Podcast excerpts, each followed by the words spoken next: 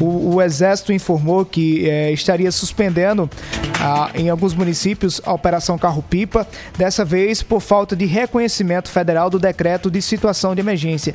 E são diversos municípios, exemplo é, de Aparecida, Araruna, Campina Grande, é, Manaíra, Santa Luzia, enfim, são diversos municípios. Uma, uma região específica? Não, são diversos municípios que não têm essa situação de emergência. Esse ofício foi encaminhado hoje e preocupou muito o, o, alguns prefeitos e algumas prefeituras, porque já tinha tido aquele problema na semana passada da falta de, de verbas, né? Quando o, o, governo federal, sem recursos, decidiu cortar a operação carro-pipa, mas foi normalizada após um crédito suplementar de 21 milhões de reais. Mas agora esse ofício que tem preocupado e muito os prefeitos paraibanos. Nós estamos na ponta da linha, Albemar Santos, para tentar entender o porquê dessa suspensão com o coordenador da Defesa Civil de Campina Grande, Ruiter Sansão, que fala conosco agora ao vivo, diretamente da Rainha da Borborema. Ruiter, obrigado por atender o convite da Hora H. Você já estava me dando uma explicação de por que é, essa situação, mas para que os prefeitos e as prefeituras que estão nos ouvindo agora, por que é, é, há essa medida por parte do governo federal, Ruiter? Boa noite. Boa noite, amigos do Hora H. Muito obrigado pelo espaço. Eu vou pedir a permissão de vocês porque eu vou dar uma visão técnica e legal da situação, né? E uma visão é por experiência de defesa civil, já há quase 18 anos. Né? Vários colegas de muitos municípios, são mais de 100 municípios que serão afetados por essa situação, né? E muitos colegas telefonando, é, é, preocupados com as demandas que irão recair junto às prefeituras. E a, a situação é a seguinte: é, em primeiro lugar, a questão técnica. A, a Defesa Civil, né, ela é um sistema no qual ele tem o dever de acordo com a Lei 12.608, tem o objetivo principal de reduzir o risco de desastres. Mas o que é o desastre? É um evento adverso num local vulnerável. A vulnerabilidade nossa é a falta d'água, é a escassez hídrica. Então, o desastre da seca, o desastre da estiagem, ele sempre vai acontecer no semiárido brasileiro, sempre vai acontecer. Então, o sistema de defesa civil ele tem o dever de reduzir o risco. Só que como esse desastre de ordem natural, ele sempre acontece, também é dever da Defesa Civil, do sistema de Defesa Civil, buscar é, respostas para minimizar os efeitos do desastre. Então, como a, a, ocasiona a escassez hídrica, o sistema de Defesa Civil tem que buscar meios de minimizar os efeitos ao cidadão que está sofrendo com a falta d'água. Então, na maioria das vezes, acontece a contratação de caminhões pipas para a coleta, transporte e distribuição de água potável. E como se dá isso, Alisson? Da seguinte forma: o município decreta a situação de emergência é, desde 2012 tem a plataforma S2ID, é uma plataforma da Secretaria Nacional de Defesa Civil. O município decreta, solicita o reconhecimento por parte do governo federal, que uma vez reconhecendo aquela situação de emergência por, por conta da seca ou da estiagem, insere o município na lista daquelas que serão atendidas pela Operação Carro-Pipa, que é executada pelo Exército. Isso. E como funciona isso? Esses recursos, eles são oriundos do desenvolvimento regional, é onde a Secretaria Nacional de Defesa Civil está é, fixada, e ele, esses recursos federais são repassados para o Ministério da Defesa, que por sua vez, através das unidades militares, abre processo de licitação para contratação de pipeiros, visando atender aquelas demandas que o município solicitou. Então, são todos esses trâmites burocráticos que o município, a princípio, deve seguir. Né? É, no estado da Paraíba, a Defesa Civil Estadual, há muitos anos, tem decretado de maneira coletiva decretado de maneira coletiva, é, os municípios que passam pela situação de emergência por conta da seca, a Secretaria Nacional de Defesa Civil tem reconhecido esses decretos há muitos anos, né? E vale um agradecimento a, a aqueles que fazem a defesa civil estadual, porque a limitação técnica, muitas vezes encontrada nas defesas civis municipais, obriga que a Defesa Civil Estadual realize esse procedimento. Isso é feito há muito tempo, a partir do engenheiro Antônio Cavalcante de Brito. Os colegas de Defesa Civil de todas as cidades conhecem o trabalho como é realizado. Uma vez reconhecido pelo governo federal, a, o Exército insere aquele município para o atendimento. Acontece que, né, é, a partir desse ano, o governo federal passou a exigir que a situação de emergência ela parta do município do município e não apenas Entendi. do governo do estado. Lembrando que na semana passada o governo do estado é, editou um novo decreto, vale Isso. por 180 dias, inserindo 150 municípios. Esse decreto já foi encaminhado para Brasília, que deverá, nos próximos dias, reconhecer a situação de emergência por conta da seca dessas cidades. Haverá sim uma suspensão temporária, mas tão logo, tão logo haja o reconhecimento por parte do governo federal, é, o serviço será retomado sempre, sempre executado pelo Exército Brasileiro, né, que abre processo licitatório uhum. para atender aquelas demandas dos municípios. Agora, o Alisson, uma coisa interessantíssima, importantíssima. É, os municípios os municípios devem se adequar o mais rápido possível, a partir de 2023, a tudo que é exigido nas portarias do Ministério da Defesa e da Secretaria Nacional de Defesa Civil, porque nós precisamos capacitar nossos gestores municipais a partir, por exemplo, da UEPB, nós aqui na UEPB em Campina Grande temos alunos de vários municípios, nós podemos sim qualificar esses alunos para que eles sejam um agente técnico que assessore o município e tão logo essas exigências partam de Brasília, o município não seja pego de surpresa como está sendo agora, nesse momento. Várias ô, cidades ô, preocupadas pelo, pelo que o senhor pode explicar aí, eu, enquanto o senhor estava falando, eu estava eu tava fazendo aqui uma conta, Albemar Santos.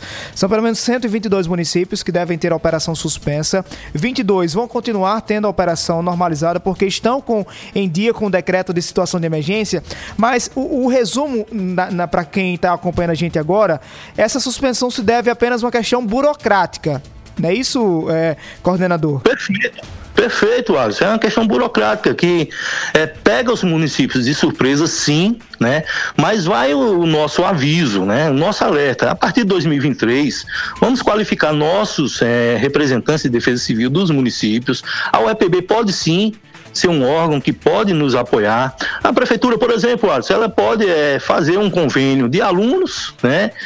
Da UEPB, da UFCG, da UFPB, né, ele ser um representante da Defesa Civil Municipal para operar, para trabalhar com essa plataforma de sistema de informação de desastre, é o S2ID. O, e não ser seja... pego de surpresa como está sendo acontecendo agora. Coordenador Albemar Santos, boa noite.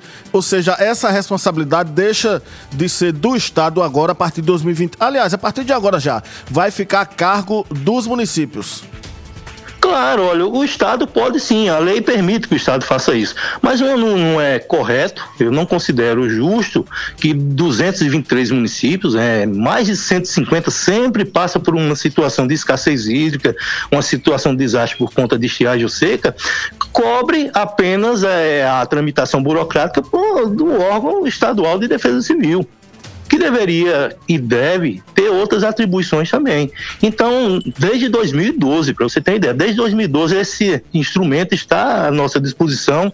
Nós, né? Eu me insiro também nesse, nessa situação.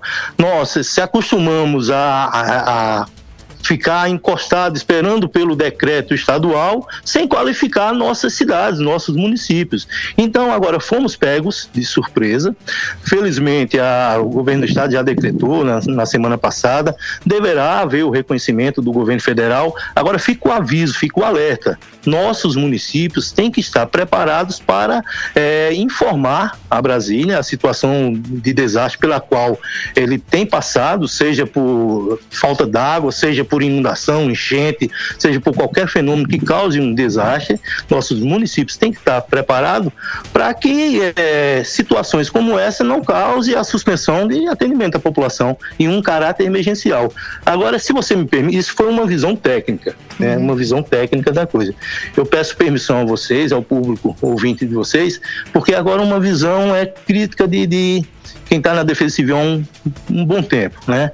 É, desde 2021, é, essa oscilação no preço do, do óleo diesel, é, derivados do petróleo, peças de reposição dos caminhões, é, tornou muito caro, muito difícil essa prestação de serviço. E o que nós observamos é a fuga desses profissionais. Os pipeiros, em muitas cidades, está faltando pipeiro, porque o custo da operação fica muito alto para eles, a tabela defasada, né, por conta dessa oscilação de preços, essa questão inflacionária principalmente que impacta, o pipeiro não quer, dependendo do manancial onde ele vai buscar a água, até o ponto de atendimento que ele vai fazer a Não é vantajoso, né? Isso, não é vantajoso. Então nós conhecemos, faltou pipeiro aqui em Campina Grande, em Boqueirão faltou pipeiro, Cabaceiras faltou pipeiro, muitas cidades têm faltado pipeiro. Porque o profissional ele tem aquele caminhão dele, ele tem a família para alimentar, né? Ele não vai ganhar pouco e ainda fazer a manutenção e ainda colocar o óleo, o óleo diesel, né? Então são coisas que devem ser observadas também. Também é, tem sido muito difícil esse tipo de operação e tem causado a fuga, a desistência de muitos profissionais que prestam esse tipo de serviço há muito tempo. Então, muitos municípios têm sim é, sofrido também com esse problema. Então, para numa visão técnica, para 2023, temos que capacitar nossos municípios, nossas defesas civis municipais e também é, ficar sempre atento nessa questão da distribuição da, e pela contratação dos pipeiros, porque é um serviço muito caro muito caro. Muitos municípios contratam o caminhão-pipa. Nós temos o dever de fiscalizar, é, através da vigilância sanitária, as condições do tanque-pipa. Nós temos o dever a cada mês fazer a coleta, a análise da potabilidade da água para evitar surtos de diarreia, de cólera nas comunidades que são atendidas. É Prioridades. É todo, é todo um, um, um, cronograma que precisa ser feito, né, Ruiter, para poder manter esse serviço. Mas acho que ele ficou bem claro, né, Albemar Santos, para o ouvinte que está ouvindo a gente toda a Paraíba principalmente Bastante. aquele ouvinte que está no sertão do estado e que depende da Operação Carro-Pipa. Essa é apenas uma questão burocrática. A gente espera que o governo federal é, resolva logo e não deixe essa população é, sem o abastecimento de água nesse, nesse, no apagar das luzes, né, no final de uma gestão. Mas a gente acredita que esse problema seja logo solucionado. Então o Ruiter também deixa uma sugestão muito forte para os gestores para 2023 nós evitarmos a ter novamente esse problema por uma questão burocrática. É mesmo é aquela questão, Memar Santos, de você deixou de ganhar alguma coisa porque não assinou um papel.